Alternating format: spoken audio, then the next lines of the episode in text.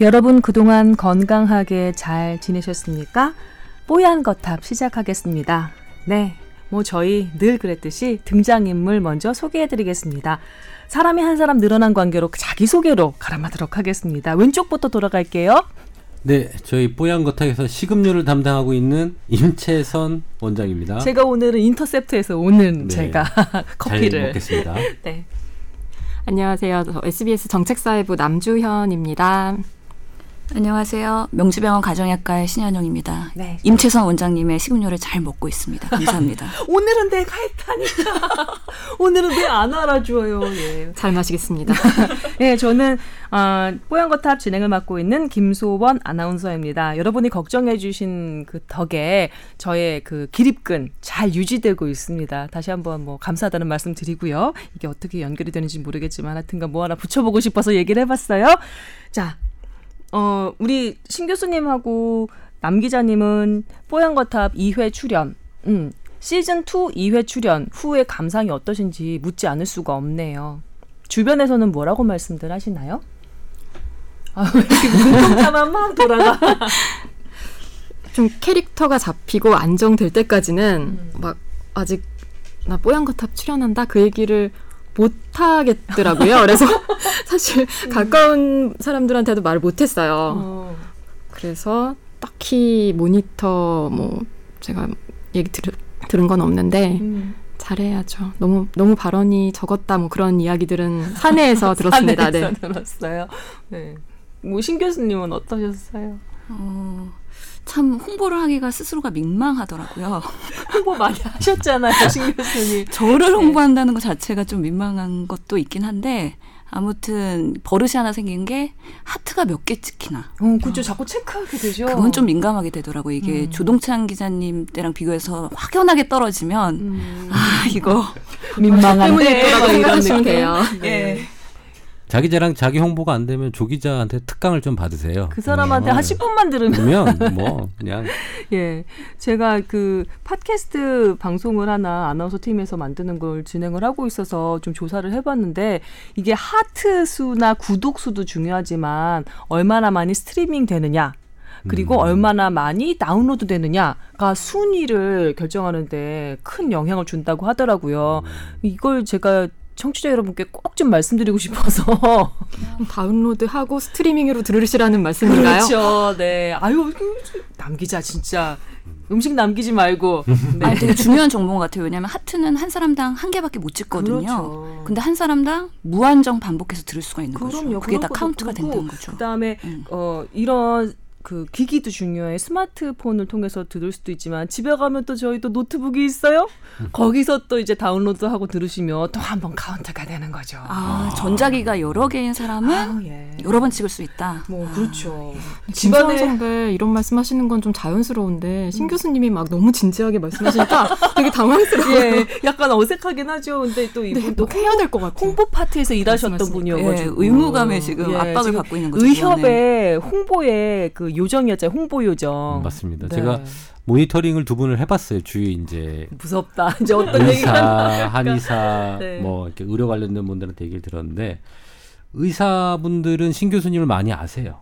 그럼요, 당연히. 어, 어차피 의협 대변인을 하셔서 그런지 신 교수님 네. 많이 아시는데 왜 저렇게 부드럽게 얘기를 하지? 예뻐 보이려고 하나라고 얘기를 하셨어요. 아, 실제로 요정 네. 같으세요. 아, 그러니까 원래 협회 내선 어떻게 발언하셨는지 모르겠지만 조금 여성스럽고 조금 부드럽게 지금 방송을 하신다고. 아, 네. 그거는 제가 이유를 알 것 같아요. 네. 사실 제가 어, 의료계에서 좀 인지도가 올라간 게 음.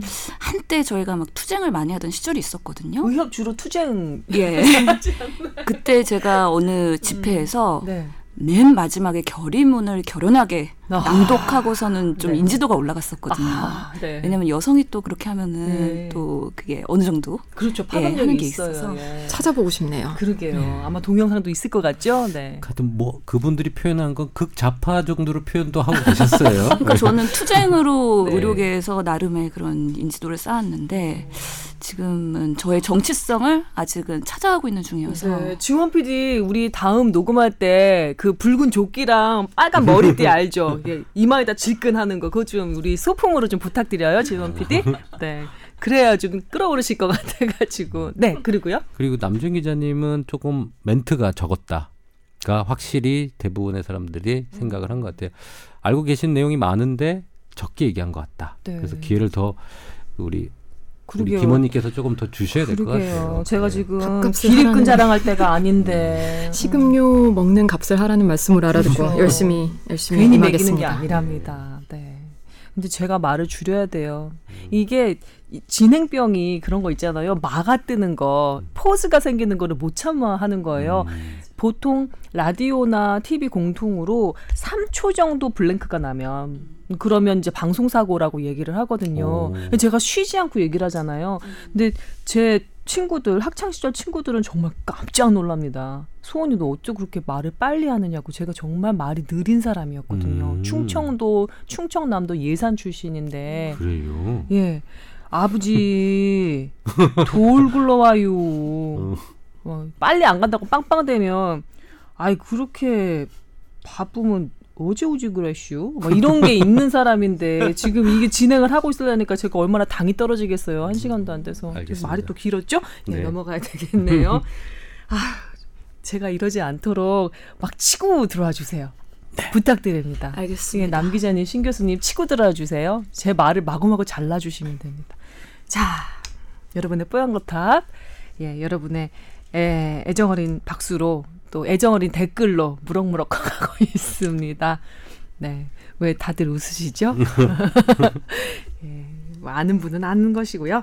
자, 건강상담 해드려야죠. 저희 본분이니까요. 어, 첫 번째 파트는 여러분의 사연 기반으로 한 건강상담 그리고 연결해서 관련한 질환들에 대한 정보들 드리고 있습니다. 이분은 저희 신랑이 양손 가운데 어, 손가락이 가운데 손가락인가요? 네. 잘 펴지지 않고 부어서 병원에 갔는데 힘줄을 관통하는 관이 두꺼워져서 그걸 치료를 해줘야 된다고. 그래서 수술이 필요하다고. 아, 만약에 그 양손 모두 수술을 하려면 전신 마취도 필요하다. 이렇게 얘기를 들으셨답니다. 아, 그래서 겁을 어, 내고 계신데요. 신랑 직업 또 오래 쉴 수 있는 회복까지 해서 이제 오래 쉴 수 있는 직업이 아닌데 참 걱정이라고 이렇게 적어주셨거든요. 검색을 해봐도 잘 나오지 않아서 궁금해서 사연 보내봅니다. 이렇게 적어주신 분입니다.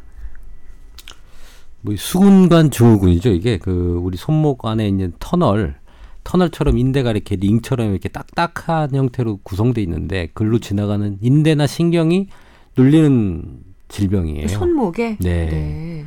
그래서 뭐 통증도 있고, 뭐 저린 증상, 신경 증상도 좀 있고. 그래서 사실 이거는 그 압박돼 있는 부분을 약간 느슨하게만 해주면 되거든요. 그죠? 음. 음. 그래서 어, 병원에서는 사실은 전신 마취 안 하고 하는데도 꽤 있습니다. 네. 예, 그래서 꼭 무지 전신 마취를 걱정하실 필요는 없이 이 시술을 받으시는 게 어, 생활에 좀 도움이 되지 않을까 생각을 합니다. 힘줄을 관통하는 관은 왜 두꺼워진 건가요? 이건 같은 원래 인대는요, 많이 쓰다 보면 두꺼워지기도 하고요. 손상받기도 하는데, 이제 그 압력이, 그 공간의 압력이 높아지는 거죠. 음. 음. 그 손목에 그래서 우리가 보통은 수근관 증후군이라고도 하기도 하고, 손목 터널 증후군이라고도 하거든요. 아, 이게 그거예요? 손목 터널 증후군? 주부님들, 네. 저기, 뭐, 명절 끝나면 고생 호소하시는 그건가요? 많이들 예, 음. 육아 가사 때문에 네. 생긴다고도 이게 합니다. 이게 그 손목 터널 증후군이에요? 그거랑 카, 또 그건 두 분이서 막 눈빛을 예. 주고받으셨는데 임 원장님이랑 신 교수님. 꼭 그거는 아니고요. 예, 예. 손목 건초염일 수도 있고요. 있고요. 그 아. 말씀하시는 거는 보통 아기 돌보다가 수유하다가 손목 나간다고 하는 거 있잖아요. 아, 예. 근데 인대에 염증이 생기면서 그렇게 되는 경우고 음. 이거는 손목에 우리 뼈랑 인대를 구성하는 여기 손목 부위에 터널이라는 공간이 있습니다. 음. 거기에 정중신경이 지나가거든요. 네. 음, 메디안 러브라고 하는데 거기에 어떤 이유든 간에 보통은 많이 쓰게 되면은 음. 염증, 부종 이런 것들이 생기면서 음. 인대랑 신경에 거기가 부풀어 오르니까 눌리게 되고 그러면서 손가락이 쩌릿쩌릿하고 또 심한 경우에는 이렇게 뭐 손목이 저렇게 펴지지, 펴지지 않고, 않고 어느 정도의 그 중증도가 있으신 걸로 생각이 되기는 해요. 지금 사연 주신 분이요? 예. 아. 그래서 보통은 약물 치료하거나 아니면 주사 치료하거나 체외 충격파 치료 이런 거 간단한 시술로 하기도 하는데 이분은 당장 수술 얘기를 예. 하시 들으셨네요. 그 정도로 심한 것 같고요. 아. 입원해서 치료하는 경우에 저희가 뭐 조금 차이가 있긴 하겠지만 찾아보니까 한 삼, 사일 정도 음. 입원하신다고 나와 있는 병원이 이렇게 정보가 있더라고요, 사이트에. 음. 참 이게 그 시술 같은 거는 이제 우리 칼, 칼로 그 부위를 좀 트어요. 트들, 트드면 됩니다. 관을? 네, 관을. 지나가는 그 관을. 이게 카팔터널 안에 있는 그 인대 부분을 좀 느슨하게 만들어주는 거죠. 음. 완전히 하면 찢어지면 안 되고 이렇게 음. 느슨하게 하는데 한방 쪽에서도 이걸 시술을 하더라고요. 음. 침도 요법이라고 해서 침을 칼처럼 돼 있는 침을 그 안에 넣어서 거기를 뜯는 거예요. 근데 이게 잘하시는 분들도 있고 초보자들도 있는데 초음파를 사실은 병원에서는 초음파는 이게 진단 기구들이 있잖아요. 네. 한방에서는 그거 안 보고 그거 하시더라고요. 그래서 어, 위험하지 않나 싶은데 음. 어, 그 한방 병원에서 그걸 또 전문으로 하시는 분이 있더라고요. 그래서 어, 이런 것들이 위험하다고 판단되시면 병원에서 초음파 가이드를 하시든지 음. 어, 그렇게 해서 그쪽을 어, 시술하는 부위가 있고 아까 주사 같은 걸 마, 맞게 되면 이게 또 얇아지는 주사들이 있어요. 음. 음, 그걸 해서 압력을 줄이든지 네. 단계별로 하시면 됩니다. 바로 수술 할 수도 있지만 그렇게 단계 해보고 안 될 때 수술하셔도 되고요. 네, 남주현 기자는 혹시 손목이나 이게, 이게 관절이나 모든 몸이 다 여리여리하신 분이니까 그 관절이나 손목이나 좀 무리돼서 불편하다 이런 거 느껴보신 적은 없나요? 스탠딩 할 때 마이크 너무 무겁지 않아요? 그것보다 오히려 누워서 휴대폰 볼 때 좀 손목이 좀 아플 땐 있더라고요. 어이구, 휴대폰 때문에. 근데 제가 한번 취재하고 기사는 못 썼는데 손목터널 증후군을 한번 취재를 했었어요. 네. 그때 배운 아주 간단한 네. 내가 손목터널 증후군인지 아닌지를 확인할 수 있는 뭐 백 퍼센트의 정확도는 아니겠지만 네. 그걸 배웠는데요. 음. 이 손등을 맞대고 손등을. 손가락을 아래로 해서 손등을 맞대고 손가락을 아래로 해서 손등을 맞댄다고요? 네, 맞대고 팔은 어.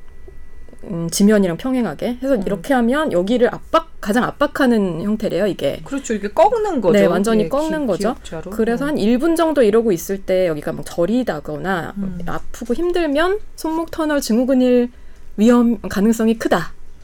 만약에 아픈데요? 좀 아픈데? 그래요? 저는 음. 괜찮더라고요. 너무, 일 분 정도. 아, 너무 많이 네, 먹었어요? 네, 직각으로. 아, 직각으로? 네. 이 정도는 안 아프네요. 정말 아주 교과서적인 얘기예요. 아, 이게 예, 시험 문제에 자주 나오거든요. 아, 손목 터널 증후군의 이름은 까먹었는데. 이름은 저도 어. 기억하지 네, 못합니다. 그리고 손가락 스트레칭 하는 게 좀 도움이 된다고 하더라고요. 어떻게요? 어, 이건 이게 잡아 빼, 잡아 빼주나요? 아니, 이렇게? 그것보다 이, 이렇게. 거꾸로? 반대로 꺾어주고 이렇게 어. 꺾어주는 예. 어. 이렇게 말씀을 이렇게 드리면 안 되죠? 예. 소리밖에 안 나니까. 소리밖에 안 나는데. 네, 직각으로 뭐 위로 거예요? 아래로 이렇게 아. 꺾어주면서 스트레칭하는 게 도움이 된다고 음. 하시더라고요. 그래서 네. 혹시 네, 손목이 아프고 팔끝, 손끝 좀 음, 감각 이상하고 그러면은 한, 해보시는 것도 괜찮을 것 같습니다. 핵심은요. 이게 이 카팔터널 신드롬 맞나요? 이 수근관 증후군인지.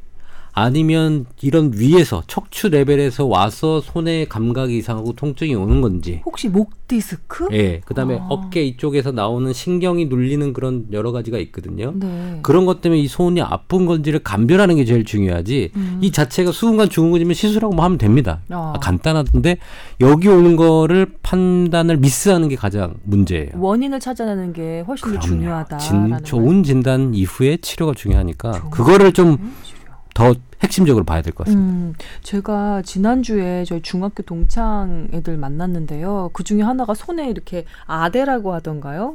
손목 아픈 사람들 이렇게 좀 하는 그런 예, 부목 고정을 네, 하는 거죠? 네, 그렇게 하고 왔어요. 그래서 왜 그러니? 그때 아침에 일어나면 손이 굽혀지지도 펴지지도 않는다는 거예요. 아침마다.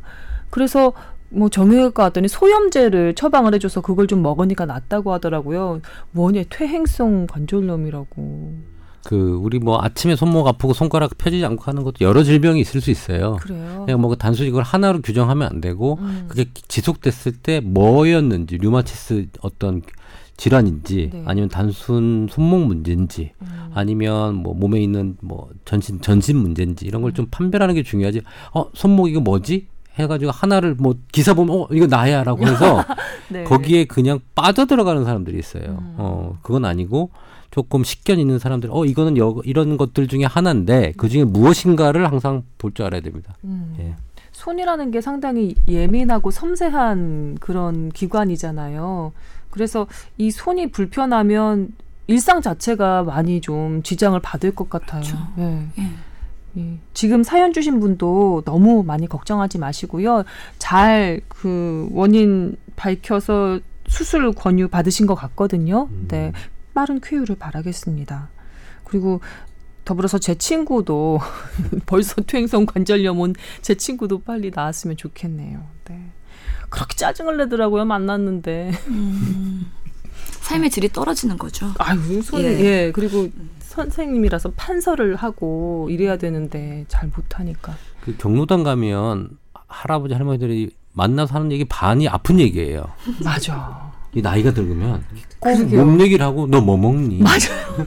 너 뭐 먹니? 맞아. 우리 옆에 와 계셨어요? 우리 모임 옆에 와 계셨었나? 아니, 이게 어, 나이가 들어가면서 모임 주제가 건강 먹는 거 이런 것들이 먼저 되고 그다음에 음. 레저 뭐 이런 것들이 아마 그렇게 되실 거예요. 전부 다. 네. 저희 좀 일찍 왔네요.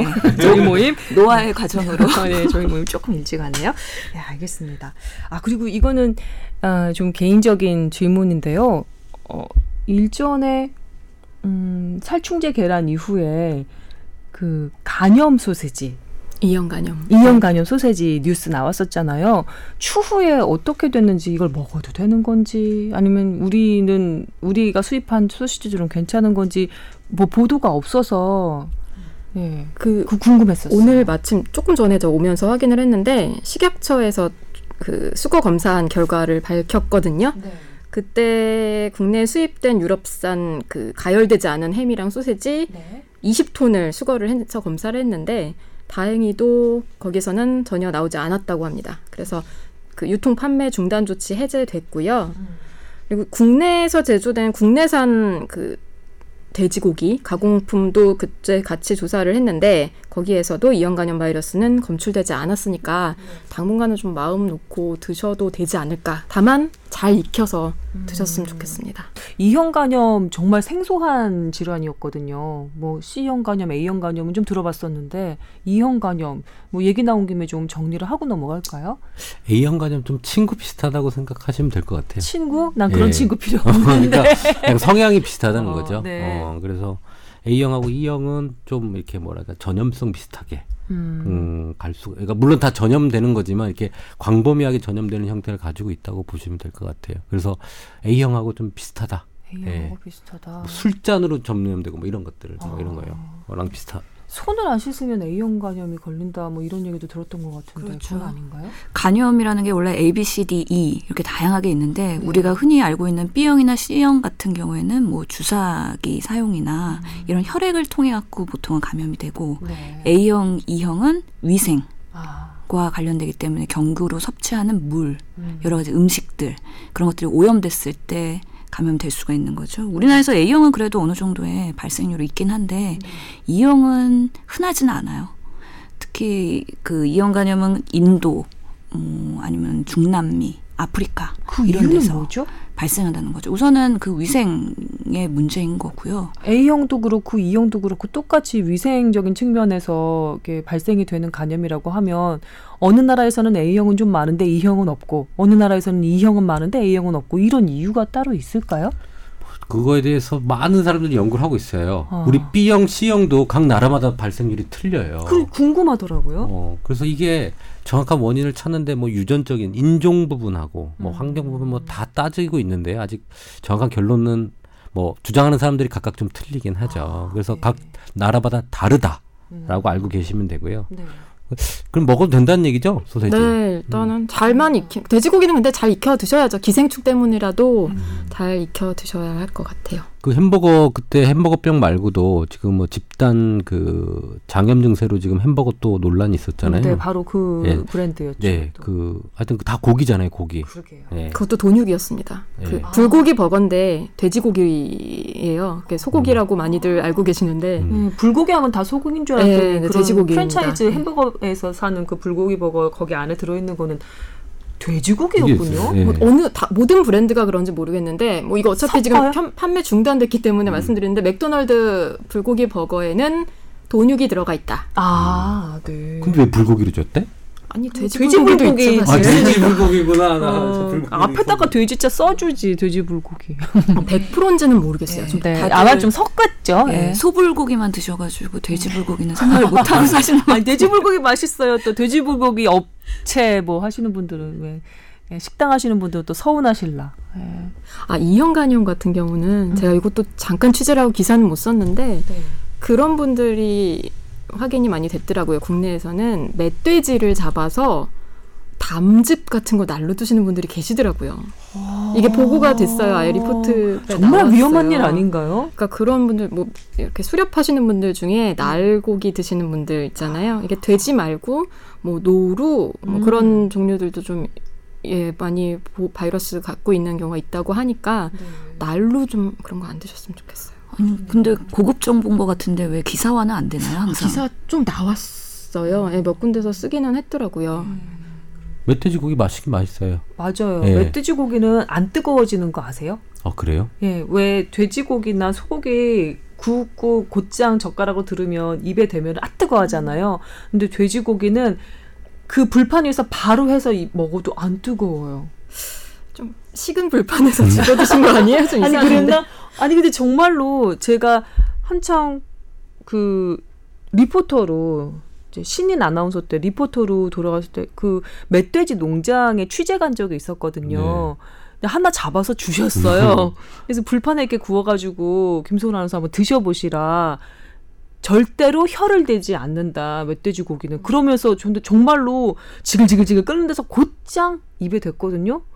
근데 그냥 따뜻하고 뜨겁다 정도지 아 뜨거 할 정도는 아니더라고요. 신기하네. 깜짝 놀랐어요. 왠지 이, 예, 과학적으로 접근하면 뭔가 그 멧돼지 고기의 열 전도성이 아. 다른 고기와 다른 게 아닐까. 오, 정말. 누군가 좀 이걸 해답을 좀 줬으면 좋겠어요. 아직도 음. 저에게는 미스터리로 남아 있습니다.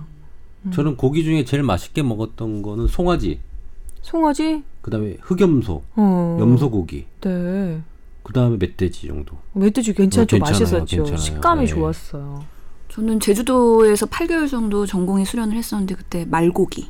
말고기 음. 어때요? 궁금하다. 아, 저는 그렇게 맛있는지 잘 모르겠는데요. 네. 하여튼 말의 여러 장기와 부위를 다양하게 요리해서 내놓더라고요. 날로 드셨나요? 익혀 드셨나요? 익혀 먹긴 했는데요. 어. 네. 좀 새로운 경험이었죠. 그렇군요. 말고기 육회도 있던데요? 그러니까 사시미를 많이 드시, 음, 드시더라고요. 육사시미라고 아, 해도 되나요? 예. 날로 많이 드시더라고요. 많이 아, 사시미 일반 말인가요? 네. 예. 육회로 많이 드시는구나. 어쩌다가 우리가 이렇게 고기 맛에 대한 품평까지 가는 소시지에서 시작됐습니다. 아, 소시지에서 네. 시작됐군요. 네. 예. 예, 소시지에서 시작이 됐는데 이형 간염 걱정해서 소시지 먹지 말아야지 이런 생각은 안 하셔도 된다는 남 기자의 전언이었습니다. 다시 한번 확인을 드리고요. 자, 이형 간염 우리나라에서는 별로 없는 거죠? 예, 예, 그래도 간간이 발생하긴 하고 또 외부에서 여행 갔다가 감염돼서 오시는 아, 분들이 있기 때문에 간혹 네. 가다가 있을 수는 있습니다. 인간 대 인간 간염도 되나요, 그러면? 그렇죠. 어, 예를 들면 어떡해요? 침? 같이 뭐 술잔을 돌린다든지 이런 식으로 손, 되나요? 네, 대변, 대변. 손, 뭐 아. 이런 뭐 위생, 입, 그러니까 오랄. 그러니까 입으로 음. 보통 많이 되죠. 진짜 위생은 아무리 강조해도 지나치지 않네요. 손 씻고 그다음에 잔 돌리지 않고 뭐 이런 것들 아무리 뭐 육사심을 육회를 생으로 먹지 않아도 네 그렇죠. 이형 간염은 또 예방 백신도 없기 때문에 우선은 아. 위생 관리하는 게 제일 중요할 것 같습니다. 그렇군요. 네. 요즘 계속해서 이 식품 특히 이렇게 뭐 그동안은 전혀 별로 어, 신경 쓰지 않았던 달걀이라든지 소시지라든지 이런 것에 대한 어, 안전성이라든지 이런 문제가 자주 꽤 자주 이렇게 드러나는 것 같아요. 음, 바람직합니다. 예, 우리가 보지 못했던 게 이제 보이기 시작하는 거니까요. 예. 질병관리본부에서도 이번에 이 기회에 이형간염을 법정 감염병으로 할 것인가 그거를 음. 약간 연구하는 단계. 라고 하시더라고요. 마침 아, 잘 됐다. 이게 마침 잘 됐다. 원래 지금 진료 인원이 일 년에 한 육십 명 안팎이었어요. 한 아. 해에. 그래서 너무 환자 수가 적으니까 이걸 이걸 해야 되나 말아야 되나 되게 고민을 많이 하고 계셨다고 하더라고요. 그래서 음. 이렇게 이슈가 불거진 때를 틈타. 아. 네, 좀, 심, 좀 심각하게 들여다보시겠다고. 환자가 적지만 발생을 하고 그리고 전염성이 확실하다면 법정 전염병으로 규정하는 것이 맞지 않을까 싶기도 한데요. 아무리 사례수가 적어도 어떤가요? 그렇게 되면 좋긴 하겠지만 뭐 그렇게 수많은 감염병을 다 관리한다는 게 쉽지만은 않을 것 같아요. 아, 예. 제가 뭐 개인 정보를 막 발설해도 되는지 모르겠지만 결핵 환자였잖아요. 음, 근데 그 법정 전염병이잖아요. 이번에 저희 그 대한민국 의료 시스템의 덕을 톡톡히 봤습니다. 치료 다 공짜예요. 약도 다 공짜예요. 돈이 하나도 안 들어요. 강제 입원은 안 당하셨나요? 예. 격리 조치 그 이 주를 예, 기본적으로 하고요. 그래서 회사 안 나오고 쉬었죠. 집에서 먹을, 먹을 맛있는 거 먹으면서. 근데 완치 판정 받았고요. 지금 또 한참 뭐 그 의료인들이나 뭐 예, 이런 그 결핵 감염 문제 또 가끔 잊을만 하면 한 번씩 나오더라고요.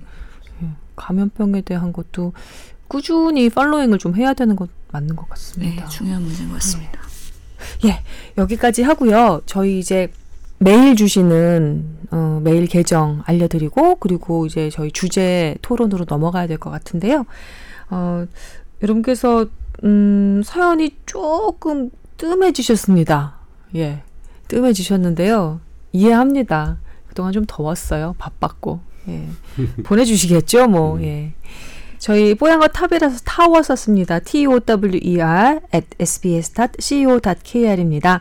예, 익명 처리 확실하게 해드리고 있고요. 그리고 어, 그 의뢰하신 질환과 연관되는 여러 가지 증상이나 또 어, 다른 질병들도 연결해서 예, 여러 가지 정보 드리고 있으니까요.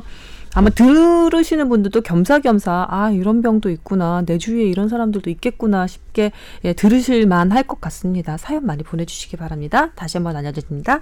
tower at 에스비에스 닷 씨오 닷 케이알입니다. 자, 저희 주제 토론으로 넘어가겠습니다.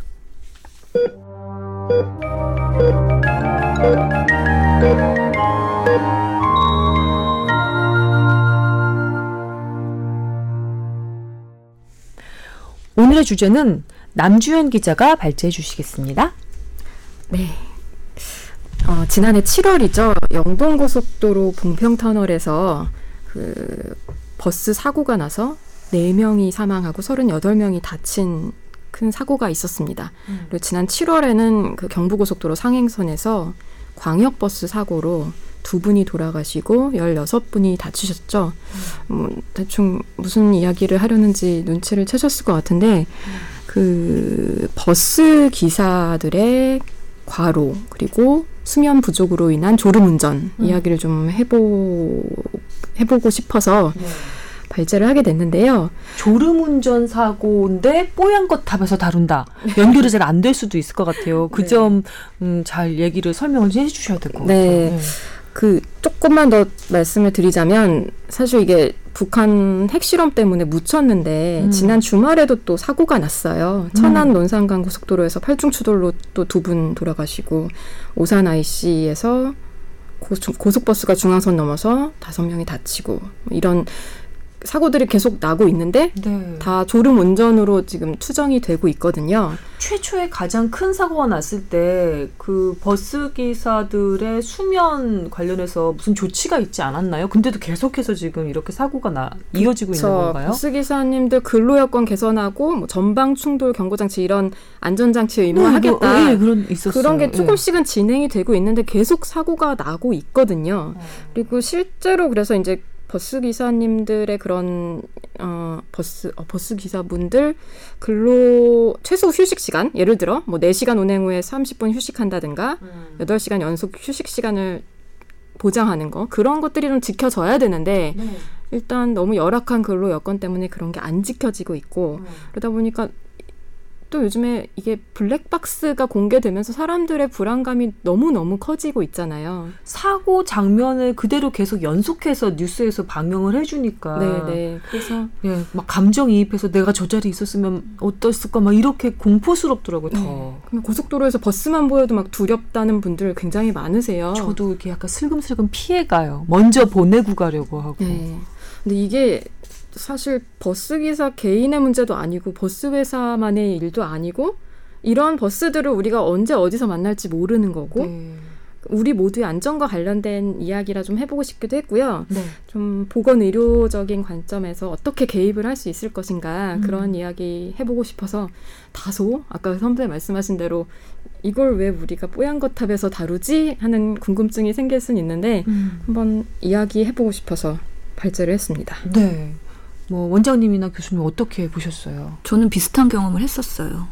그 버스를 타고 가고 있었는데요. 네. 제가 그러니까 승객이었고 학생 시절이었죠. 그러니까 어. 지금처럼 기센 아줌마가 아니. 아유 무슨 기세다고 그러세요. 스스로 아니라는 얘기 듣고 싶어서 그러는 거예요. 예, 감사합니다. 홍보 요정인데. 학생인데 맨 앞자리에 앉았는데요. 버스에서 기사님이 졸고 계시는 거예요. 그게 보였어요? 예. 그게 이게 백밀러로 잘 보이죠. 졸고 음. 있는데 소심한 상황이어서 졸지 말라고 얘기를 못 하겠더라고요. 뭐 어떻게? 그때 신호대기 중이었나요? 신호대기일 때도 그렇고 운전할 때도 그러시고 반복적으로 그렇게 졸으시는데 사고는 끔찍해. 다행히 안 났어요. 다행이다. 근데 이걸 어떻게 인터벤션 해야 되는지 음. 누가 그거를 교정해줘야 되는지 전혀 참 걱정이 되는데 음. 그러니까 우리의 생명을 사실 거기에 맡기고 담보, 있는 거잖아요. 예, 하고 그, 있으면서도 예. 뭔가 적극적으로 졸지 마세요라던가 음. 그런 얘기를 하기가 되게 조심스러웠던 것 같아요. 제가 지난 지난달인가요? 버스기사 한 분을 취재를 했는데 어, 네네. 그런 말씀을 하시더라고요. 졸다가 버스 정류장 지나치고 헉! 신호 대기 중에 이제 맨날 같은 노선을 다니시니까 어느 신호등에서 시, 뭐 신호가 뭐 이 분이다 삼 분이다 그 길이가 긴 곳을 아시잖아요. 어. 그때 주무신대요. 너무 피곤하니까. 근데 그때 어. 한 일, 이 분 졸면 그렇게 개운하시대요. 너무너무 수면 부족 상태가 오래 가보니까 음. 그러면 이제 승객분이 깨워주신대요. 아, 기사 그렇죠. 양반 신호 바뀌었어요. 그리고 음. 깨워주신대요. 그분도 그렇게 화를 내지는 않으시더라고 하, 않으신다고는 하시더라고요. 네. 근데 이런 버스를 진짜 아까 교수님처럼 승객이 되어서 내가 그 버스를 탈 수도 있고 음. 그 앞뒤 차량일 수도 있고 그렇지. 또 이게 언론에 보도되지 않는 사고들이 너무너무 많대요. 경기도 같은 경우에 시내버스에 뭐 경운기랑 부딪히고 뭐 중앙선 넘고 너무너무 많은데 우리는 고속도로에서 난 사고들, 대형 사고들만 접할 뿐이지 이런 게 너무 많은 거예요. 보도되지 않은 졸음운전 사고는 훨씬 더 많다. 그렇죠. 그게 뭐 이제 졸음인지 아닌지 그게 뭐 완전히 수사에 들어가서 정확하게 밝혀내지 않으면 사실 음. 그 또한 통계조차 잡히지 않겠죠. 음. 그런 것들을 어떻게 개입을 해야 되느냐. 음. 결국은 사람이 하는 일이고 사람의 컨디션이 그 사고를 불렀다는 것으로 이제 귀결이 되니까. 근데 그거를 이제 컨디션의 문제로 가면은 또 안 되는 거예요? 버스기사 개개인의 문제로 몰아가게 되는데 그게 아니라 시스템 그래, 때문에 문제가 네. 있는 시스템 거고. 때문에 컨디션이 나빠지고 약간 졸음을 피하기 어려운 상황이었다. 이렇게 연결이 돼야 되는 건가? 그러니까 지금 얘기하고 있는 주제가 그러면 과도한 업무 시간, 쉬는 시간 없이 어떤 시스템적인 문제를 지금 제, 제기를 하는 거잖아요. 지금 음. 국민들이. 사실 저는 한의대 다닐 때 대전이었어요. 네. 월화수목금 수업을 하고 토요일 일요일 날 진료를 서울에서 해야 되기 때문에 그때 진료를 하고 일요일 진료가 끝나고 차를 몰고 또 내려가서 월요일 수업을 하고를 오 년간 반복을 했거든요. 음. 그러니까 두 시간 반 정도 차를 몰고 가는데 음. 어, 졸리기 시작하는 거예요. 그걸 매주 느끼면서 사실 왔다 갔다 하고, 그 다음에 네. 뭐 시험, 뭐 중간고사, 기말고사 때는 막, 어, 뭐 그 전날 밤늦게까지 공부하고 또 차 몰고 내려가고 이랬을 거 아니에요? 별일은 없으셨고요? 많았죠. 계속 졸, 어. 그때 아. 노래 실력이 늘어요. 그러니까 안 졸리려고 막 노래도 불러보고, 네. 막 껌도 씹어보고 뭐도 음. 하는데, 그게 오기 시작하면 진짜 자는 것밖에 방법이 없어요. 음. 솔직히 말하면 갓길에 세놓, 갓길도 안 되죠. 그 졸음, 그러니까 쉼터. 쉼터에서만 돼요. 음. 저도 중간에 그냥 갓길에서 잤더니 딱지 끊겼거든요. 별일이 나오셨어요. 네, 너무 졸리니까. 그래서 제가 한번 조사를 해보니까 도대체 그럼 졸음 운전에 끼치는 뭐가 영향이 조금 있는가라고 네. 해서 외국에 이제 논문을 뒤져 보니까 어, 두 그룹을 나눠서 어, 어떻게 실험했냐면 이이지라고 뇌파 검사기를 달고 운전을 하는 거예요. 음. 운전기사가. 음.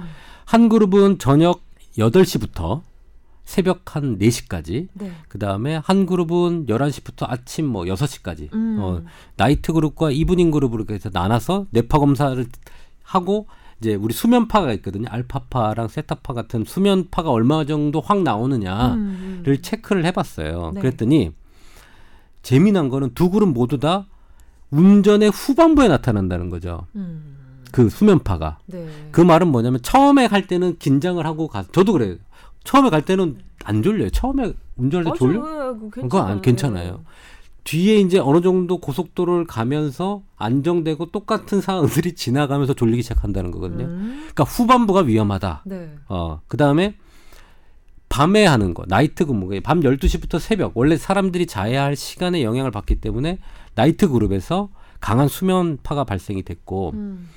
두 그룹 다 초반 두세 시간에는 안 나오고 음. 그래서 가장 큰 영향 인자를 보니까 토탈 운전 시간이에요. 아. 그러니까 가, 운전을 많이 할수록 그렇고 그 다음에 도착 시간과 가까울수록 그 세다고 얘기를 했잖아요. 음. 그래서 저는 막 나이 이런 것들이 영향인자일 거라고 생각했어요. 나이 많으신 분들이 음. 더 졸리지 않을까. 왜 할아버지 할머니 계속 좋으시잖아요. 네, 네. 그거는 영향인자가 아니고 아, 이전 날 수면 시간도 영향을 안 미쳤고. 그래요? 네. 이전 날 수면량이 영향을 안 준다고요? 네. 오, 의외인데? 뭐 그 지금 연구가 열 명 정도밖에 안 되는 대주군이라서 그 아, 작긴 작아요. 네. 그래서 총 운전 시간이 중요하고 휴식 시간이 중요해요. 그 사고를 육십 퍼센트 이상 줄이려면 음. 중간에 쉬는 게 중요해요. 그러니까 음. 제 생각에는 중간에 쉬면서 리프레시를 하면 다시 처음부터 운전하는 그런 상태가 아, 되는 거죠. 네. 그래서 장시간에 운전하는 고속도로로 운전하시는 네 시간 이상 하시는 분들은 음. 우리가 정차 빨리 쉬고 가잖아요. 이게 뭐랄까 운전기사분들이 가서 빨리 또 턴오버를 해야 되기 때문에 맞아요. 뭐 화장실 갈 틈도 없이 뭐 오 분에 출발합니다 막 하고 승객들 막 빨리 갔다 오라고 얘기를 하잖아요. 음, 그럴 게 아니라 본인도 쉬셔야 돼요. 쉬셔야 된다는 거예요. 그때 두고. 이삼십 분을 쉬게끔 하는 법안이라든지 음. 그다음에 뭐 여러 가지 자구책이 필요합니다. 아니면 어떤 휴게소에서 마치 우리 역참 있잖아요. 말 갈아타고 달리는 것처럼 네. 그쪽에 대기하고 있던 그 무슨 뭐, 뭐 햇님 운수면 햇님 운수 기사님이 오, 따로 있는 거예요. 그것도 괜찮네요. 예, 거기서 쉬고 계시던 햇님 운수 운전사가 운전대를 바톤 터치해서 잡고 가는 거죠. 어때요 그런 거? 좋은데 이게 경제적인 부분과 연결돼 있잖아요. 월급은 아, 어. 어떻게 할 것이냐 뭐 이런 것들이 결, 다 연결돼 있긴 해요. 근데 어, 우리 법안이 꼭 법안이라는 정책적인 부분에서 해야 될 거는 우선 수면 질환 있는 사람은 걸러내야 돼요. 그렇죠. 그죠. 수면 질환 있는 분들을 많이 어, 더 사고율이 더 올라간다고 데이터가 나와 있잖아요. 그래서 음. 수면 질환 있는 사람 검사를 꼭 하는 거가 들어가야 될 것 같고 네. 이 사고를 줄이기 위해서는 아까 얘기한 대로 중간에 휴식 시간을 해서 다시 리셋해서 처음 달리는 음. 음, 형태로 해야 되지 않을까. 걸러내야 하는 수면 질환은 그럼 어떤 것들이 있을까요? 예를 들면 뭐 기면증 같은 거야 당연히 걸러내지만 그렇죠. 수면 무호흡증 같은 것도 예, 예. 역시 그리고 심한 코골이도 뭐 사실 수면 무호흡증이랑 맞닿아 있긴 한데요. 네. 그런 경우에 교통사고 위험이 두 배 높아진다고 하, 하거든요. 두 배? 네, 그래서 영국이나 일본, 미국 같은 경우는 수면 장애 그 그런 대중교통수단을 운, 운전하시는 분들 음. 수면장애 검사를 의무화한다고 하더라고요. 네. 우리나라는 도입이 안 되어 있는 것 같은데, 그죠? 아직까지 이런 부분은 논의가 안 되고 있죠. 음. 그래서 본인이 코 고는 거 혹은 수면 무호흡인 거를 본인도 모르는 사람들 많을 것 같은데 자고 모르죠. 있는 동안에 일어난 일이니까. 모르죠. 네. 자고 났는데도 뭐 한 여섯 시간을 잤는데도 전혀 뭐 잠 잔 것 같지 않고 개운치가 않고 음. 뭐 가족들이 좀 알려준다던가 뭐 그래. 그런 것들이 좀 필요하겠죠. 그래. 그 저희 환자 중에서도 이런 그 운전기사 분들이 종종 오십니다. 아. 주로 오시는 이유가 피로, 음. 그 다음에 수면장애 이런 거거든요. 왜냐하면 밤낮 교대 근무를 하시기 때문에 이게 어, 낮에만 일하는 분들이랑은 삶의 질도 다르고 음. 체력도 잘 안 받쳐주고요. 음. 또 하루 종일 운전대 잡고 앉아만 계시기 때문에 살도 쉽게 찌거든요. 음. 만성질환도 많을 것 같아요. 그럼요. 네. 그래서 그런 것들을 전반적으로 관리를 하려고 가정의과 오시는 분들이 있는데 아. 우선은 수면 시간과 수면의 질을 잘 유지하는 게 근본적인 해결 방법인 것 같거든요. 음. 그런 면에서는 지금 대한신경과학학회에서도요. 수면 평소 시간보다 보통 우리 성인이 열여덟 세 이상의 성인이 권고되는 수면량이 일곱 시간에서 아홉 시간이거든요. 그렇게나 많나요? 예. 공부는 어떻게 하죠? 일은 어떻게 하죠? 하죠? 그래서 어이. 평소 수면 시간보다 네 시간 부족하면 혈중 알코올 농도가 영 점 영사 퍼센트. 어 그러면 우리가 보통 그 술 마신 상태랑 비슷하다고 예, 봐야 되는 거예요? 알코올 우리가 그 음주운전 기준이 영 점 영오부터가 뭔가 벌금이나 음. 이런 것들을 내고 그 이하인 경우에는 훈방 조치되는 걸로 알고 있고요. 네. 우선은 한숨도 자지 않는 경우에는 영 점 영구 퍼센트보다 두 배 정도의 수행력이 떨어진다고 알려져 있어요. 그만큼 우리가 어, 충분한 수면을 못했을 때 뭔가 인지력이나 판단력이나 여러 가지 그런 능력들이 떠나, 떨어지면서 운전할 때 사고가 발생할, 그리고 그런 위험에 대처할 능력이 떨어지는 거죠. 음. 음. 그렇기 때문에 대한신경학회 그리고 대한수면학회에서 벌써 이런 졸음 운전에 대한 위험성에 대해서 음. 음, 얘기를 했었더라고요. 네. 하나 더 궁금한 건요. 저는 그렇게 버스만 타면 잠이 와요.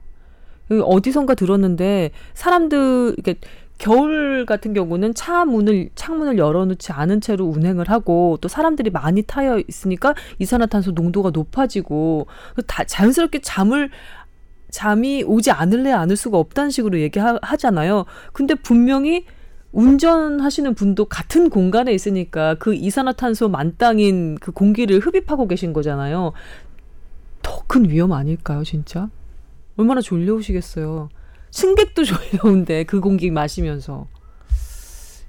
한 그 우리 시끄러운 관광버스 아시죠? 네. 거기 계신 운전사분 빼고는 다 졸릴 것 같아요. 근데 관광버스 기사님들도 졸리시대요. 어 그래요? 네, 그게 네. 일상이 되면. 네. 어. 그리고 보통 제가 그때 취재했을 때는 그런 분들이 많으시더라고요. 아침에 통근버스 운전하시고 바로 어디, 어딘가 뭐 어느 단체 행사를 위해서 운전하고 멀리 가시는 그런 스케줄이 많대요. 갔다가 당일치기로 돌아오고. 음. 그러니까 새벽에 통근버스를 운전하시려면 뭐 다섯 시에는 일어나서 나가서 음. 그걸 하고 음. 장거리를 또 뛰고 오시잖아요. 그래서 그분들이 뭐 오핀으로 찌르면 순간 순간 잠이 깨고, 십 분을 참으려면 청양고추 갖고 다니면서 씹고. 와. 그리고 정말 그 꾸준히 좀 할 수 있는 건 누룽지 씹는 거. 뭐 음. 그런 나름의 비법이 있을 정도로 관광버스 하시는 분들도 힘드시더라고요. 제가 공부할 때 그랬었죠. 안타깝다. 제가 공부할 아까 때. 아까 그 말씀 듣고 안 그래도 네. 노래 부르셨다는 말씀 네. 듣고 노래, 아 비슷하다. 노래 부르거나 허벅지를 찌르거나. 음. 가장 확실한 방법은 눈썹 뽑는 게 최고예요. 눈썹은 좀 여기 눈썹 말고 여기 눈썹, 속눈썹이요. 아, 속눈썹이요. 여성분들은 못 하시니까 어떻게 코털이라도 뽑아야 될까요? 아, 진짜 공부 열심히 하셨네요, 임 원장님. 음. 어, 안 하다가 좀 할 때가 있었어요. 누가 자존심을 긁어가지고 공부하게 된 적이 있었는데, 하여튼 그렇게 해도 졸린 건 졸린 거예요. 어.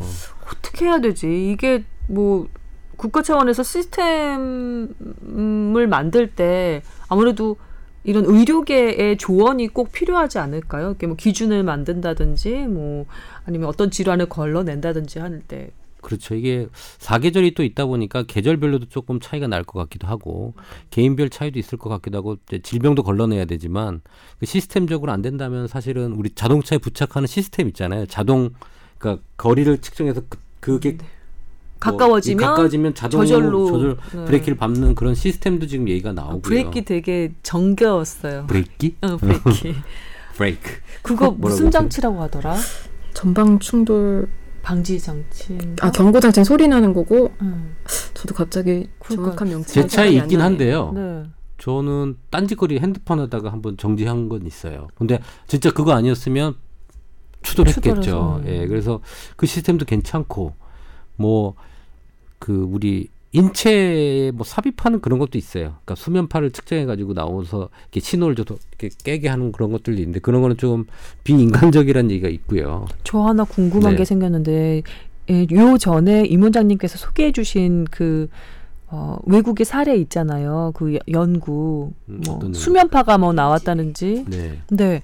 수면파가 발생하면 눈을 뜨고 있어도 사실은 자는 것과 마찬가지인가요? 그 수면파가 나올 때 그 수면파 액티비티라고 하는데 보통 네. 이게 그 정도가 필요해요. 확 올라갈 때 수면이 이게 강해지거든요. 음. 이게 뭐 살짝 알파파가 나온다고 해서 수면이 드는 건 아니거든요. 음. 수면이 들어도 알파파나 이 수면파가 안 나오는 사람들도 있어요. 오? 그러니까 자도 깊게 자느냐 잘 자느냐 이런 것들이 파에 따라 영향이 다 틀리거든요. 그래서 이런 액티비티의 정도, 크기에 따라서도 좀 틀리거든요. 그래서 음.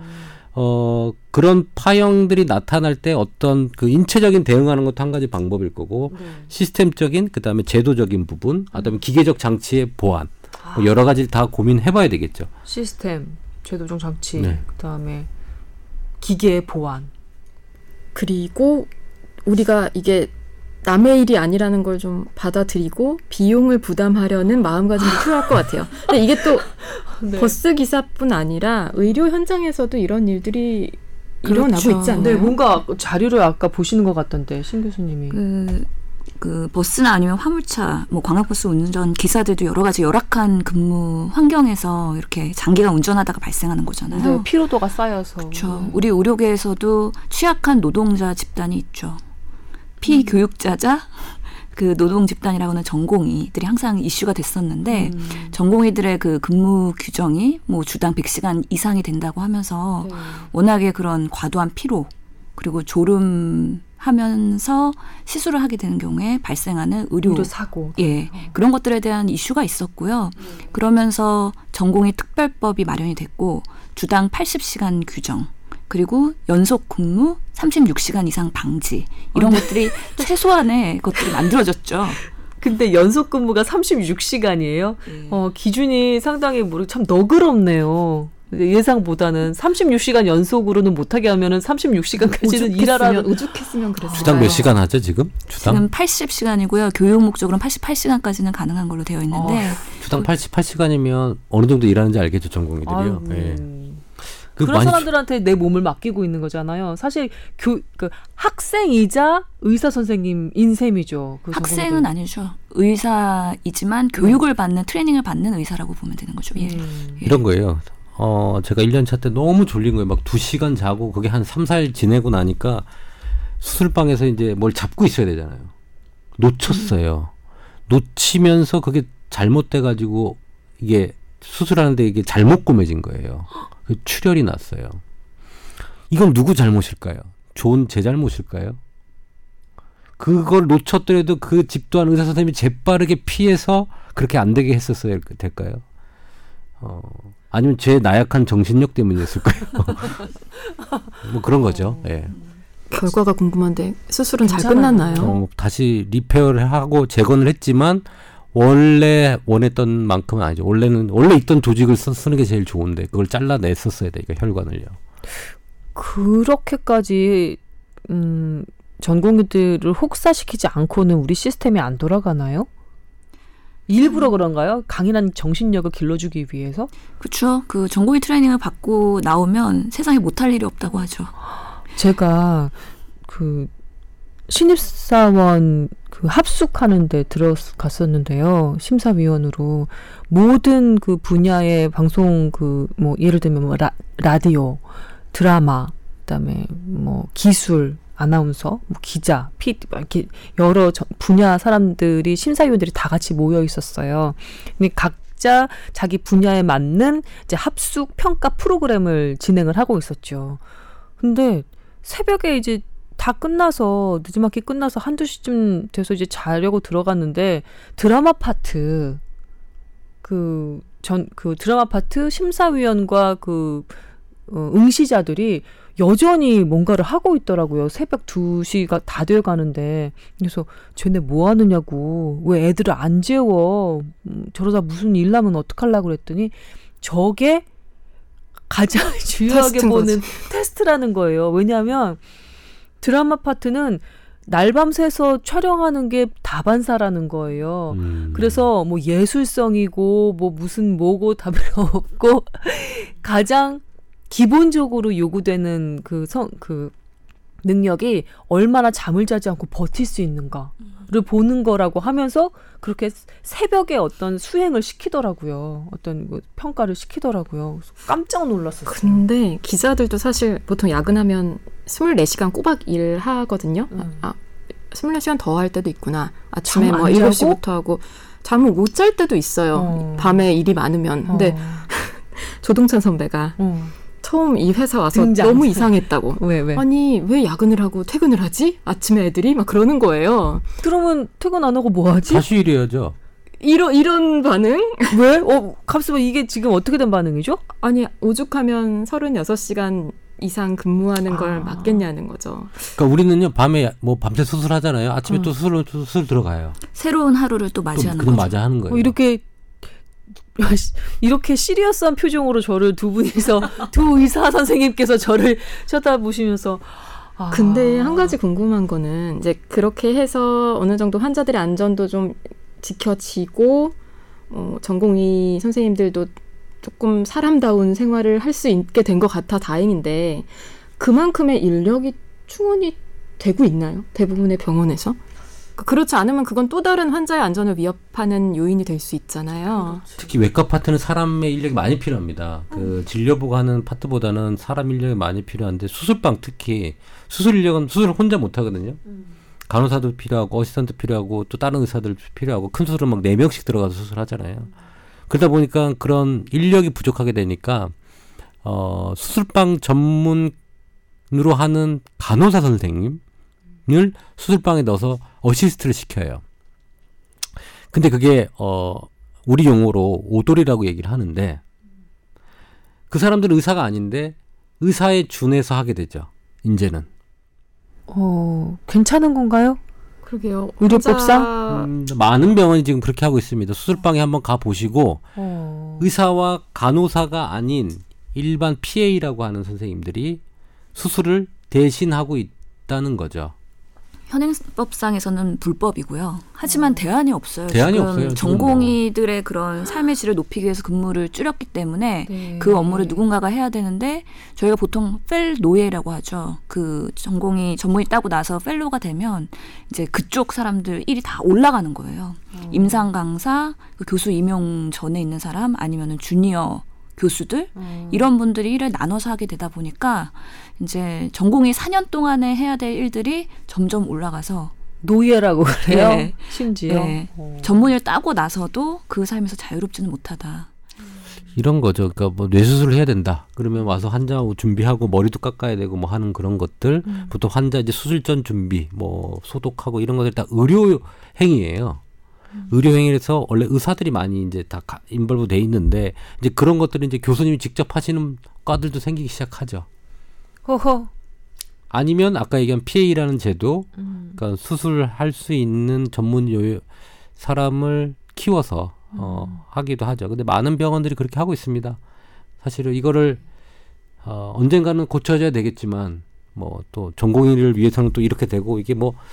손볼 때는 아직 많습니다. 지금 그래서 호스피탈 리스트라고 해서 입원 전담 음. 제도 해서 전문의들을 고용해서 어, 수술 전후에 그런 환자들 병동 케어를 음. 주로 전담하는 그런 제도들이 생겨서 큰 병원에서는 시범 사업도 하고 정부 지원도 받아갖고 지원, 하고 있는데요. 네. 아직까지는 완전히 정착된 제도는 아니고 해서 좀 지켜볼 필요가 있죠. 그게 어, 피에이보다는 더 불법적이지 않고 음. 좀 더 젊은 의사로서 뭔가 봉직이 생활을 할 수 있는 하나의 대안이 될 수 있도록 좀 음. 포지셔닝을 해야 될 것 같다는 생각이 들어요. 졸음운전사고 얘기를 하다가 의료 현장의 얘기까지 이제 이어졌는데 음, 우리 사회 피로사회 피로사회 얘기하잖아요. 이렇게까지 해야 되나 진짜. 목숨을 담보로 지금 이런 일들이 벌어지고 있는 거거든요. 사실 버스 운전도 그렇고 그리고 의료 현장도 역시 그렇고 어떻게 하면 좋아요? 음, 하나하나 고쳐가야죠. 그러려고 또 뽀얀거탑이 있는 거니까요. 저희가 뭐 진짜 미력이나마 정말 미세 같은 미세먼지 같은 미력이나마 좀 도움이 된다면 좋겠지만 말하고도 예, 그 사이에 또 그 사이에 또 희생자들이 생길까 봐 걱정인 거죠. 그렇죠. 워낙에 우리나라가 단기간에 급속한 발전 이렇기 때문에 음. 쥐어짜면서 이때까지 온 거잖아요. 그걸 어떻게 하면 신 교수님도 그렇고 임 원장님도 그렇고 다시 보이네요. 그 피로와 졸음을 견디고 음, 지금 이렇게 되신 거니까요. 저는 그래서 정말 내과, 외과, 산부인과, 소아과, 메이저과 하시는 선생님들 존경합니다. 음. 저는 가정의학과지만 네. 그런 힘든 과들 그리고 비인기과들 음. 그런 과들 정말 환자의 생명을 위해서 이렇게 감수하고 하신 거잖아요. 음. 그래서 항상 저는 얘기합니다. 내외산소 선생님들 리스펙트한다고. 그러니까 줄이는구나. 네. 글자만 따서. 기자도 존경스러워요. 퇴근은 하지만 야근 끝나고 퇴근은 하지만 존경스러워요. 우리는 그래도 많이 뭐 그 전공의들에 비할 바는 아닌 것 같아요. 음. 근데 다만 저희는 꾸준히 나이가 들어서도 사십 대가 되어서도 야근을 해야 되고 늘 스탠바이 해야 된다는 그거는 좀 안 좋은 것 같은데 음. 수습기 기간도 좀 짧죠. 뭐 전문 선생님들 거의 오 년을 하시는 거죠. 인턴의 레이턴트까지 하면 예, 삼, 사 년 하니까 한 육 개월 정도 밤 새워가며 거의 음. 집에도 못 가고 그러지만 훨씬 기간도 길고. 가서 봐, 아나운서 뭐 좀 대적할 만한 케이, 에피소드가 없을까라고 생각을 하고 있었는데요. 그거 있네요. 뭐 야구 경기 같은 거 길게 늘어지면 그 아기 기저귀 차고 중계하는 거. 화장실을 갔다 올 시간이 없으니까요. 네. 그리고 뭐 선거 방송 같은 거 한 여덟, 아홉 시간 계속 생방송하면 중간에 씨엠 나갈 때 밥을 먹어야 되잖아요. 근데 제대로 잘 못 먹어요. 추운 그 스튜디오에서 에어컨 바람 마시면서 한 삼십 초 내로 빨리 먹어. 여기 들어가겠어요? 네. 화장실도 제대로 못 갔다 오잖아요. 음. 이식 수술하면 한 열여덟 시간에서 스무 시간까지 계속 연속으로 갈 때가 있어요. 수술도? 네. 음. 보통 그러면 화장실은 도대체 어떻게 해결하시나요? 그러니까 보통 중간중간에 교대를 하긴 하는데요. 네. 메인 수술 같은 거 한 네 시간을 집중을 해야 될 때가 있어요. 네 시간에서 여섯 시간. 음. 막 간 갖다 붙이고 혈관 붙이고 할 때는 뭐 거의 가장 핵심적인 부분이니까. 그때 막 저혈당이 오거든요. 그러면 이제 간호사가 바나나 우유에 빨대를 꽂아서 줍니다. 그거 마셔가면서 하는 거예요? 마셔가면서 하는 거죠. 어. 근데 그렇게 어떻게 했는지 모르겠어요. 저도. 뭐... 음. 재밌었어요. 저는 너무 재밌었어요. 그 밤에 당직 쓸 때도 이국종 선생님하고 같이 있잖아요. 어, 그, 얼마나 네. 드라마틱했겠어요. 유명한 저, 네. 외과 전문이시죠. 네. 네. 낮에는 뭐 암 수술하고 저녁에는 그 외상센터에서 오는 것도 하고 뭐 음. 저는 개인적으로 재밌었어요.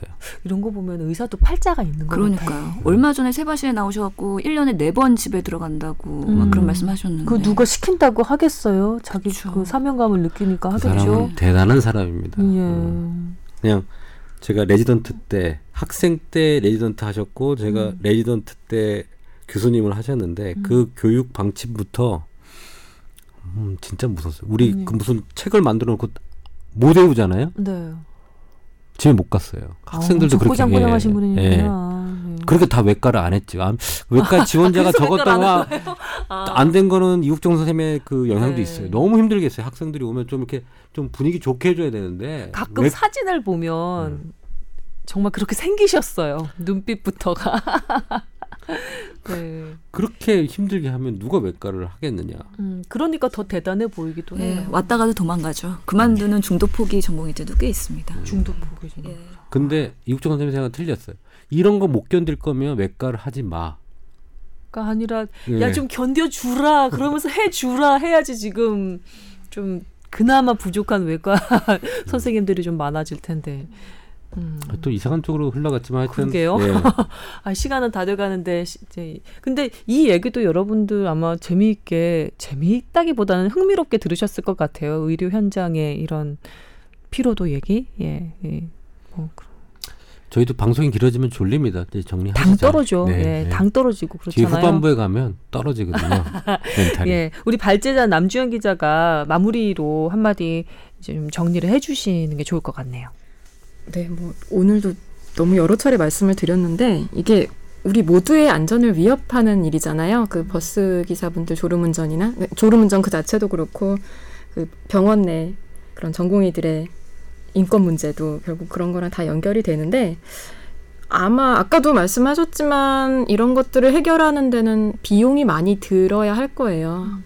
그런 것들 우리가 좀 함께 부담하고 음. 안전에는 비용이 든다는 거 조금 어, 어쩜 싫죠. 당장 나부터도 버스 요금이 오르는 것도 싫을 거고 병원 가서 돈을 더 내는 것도 싫을 수 있는데 그런 것들을 조금씩 받아들여야 될 것 같아요. 그래야 우리 사회가 좀 발전할 수 있지 않을까, 질적으로 성장하지 않을까 싶습니다. 맞아요. 달걀값도 오르는 걸 감수하고 음.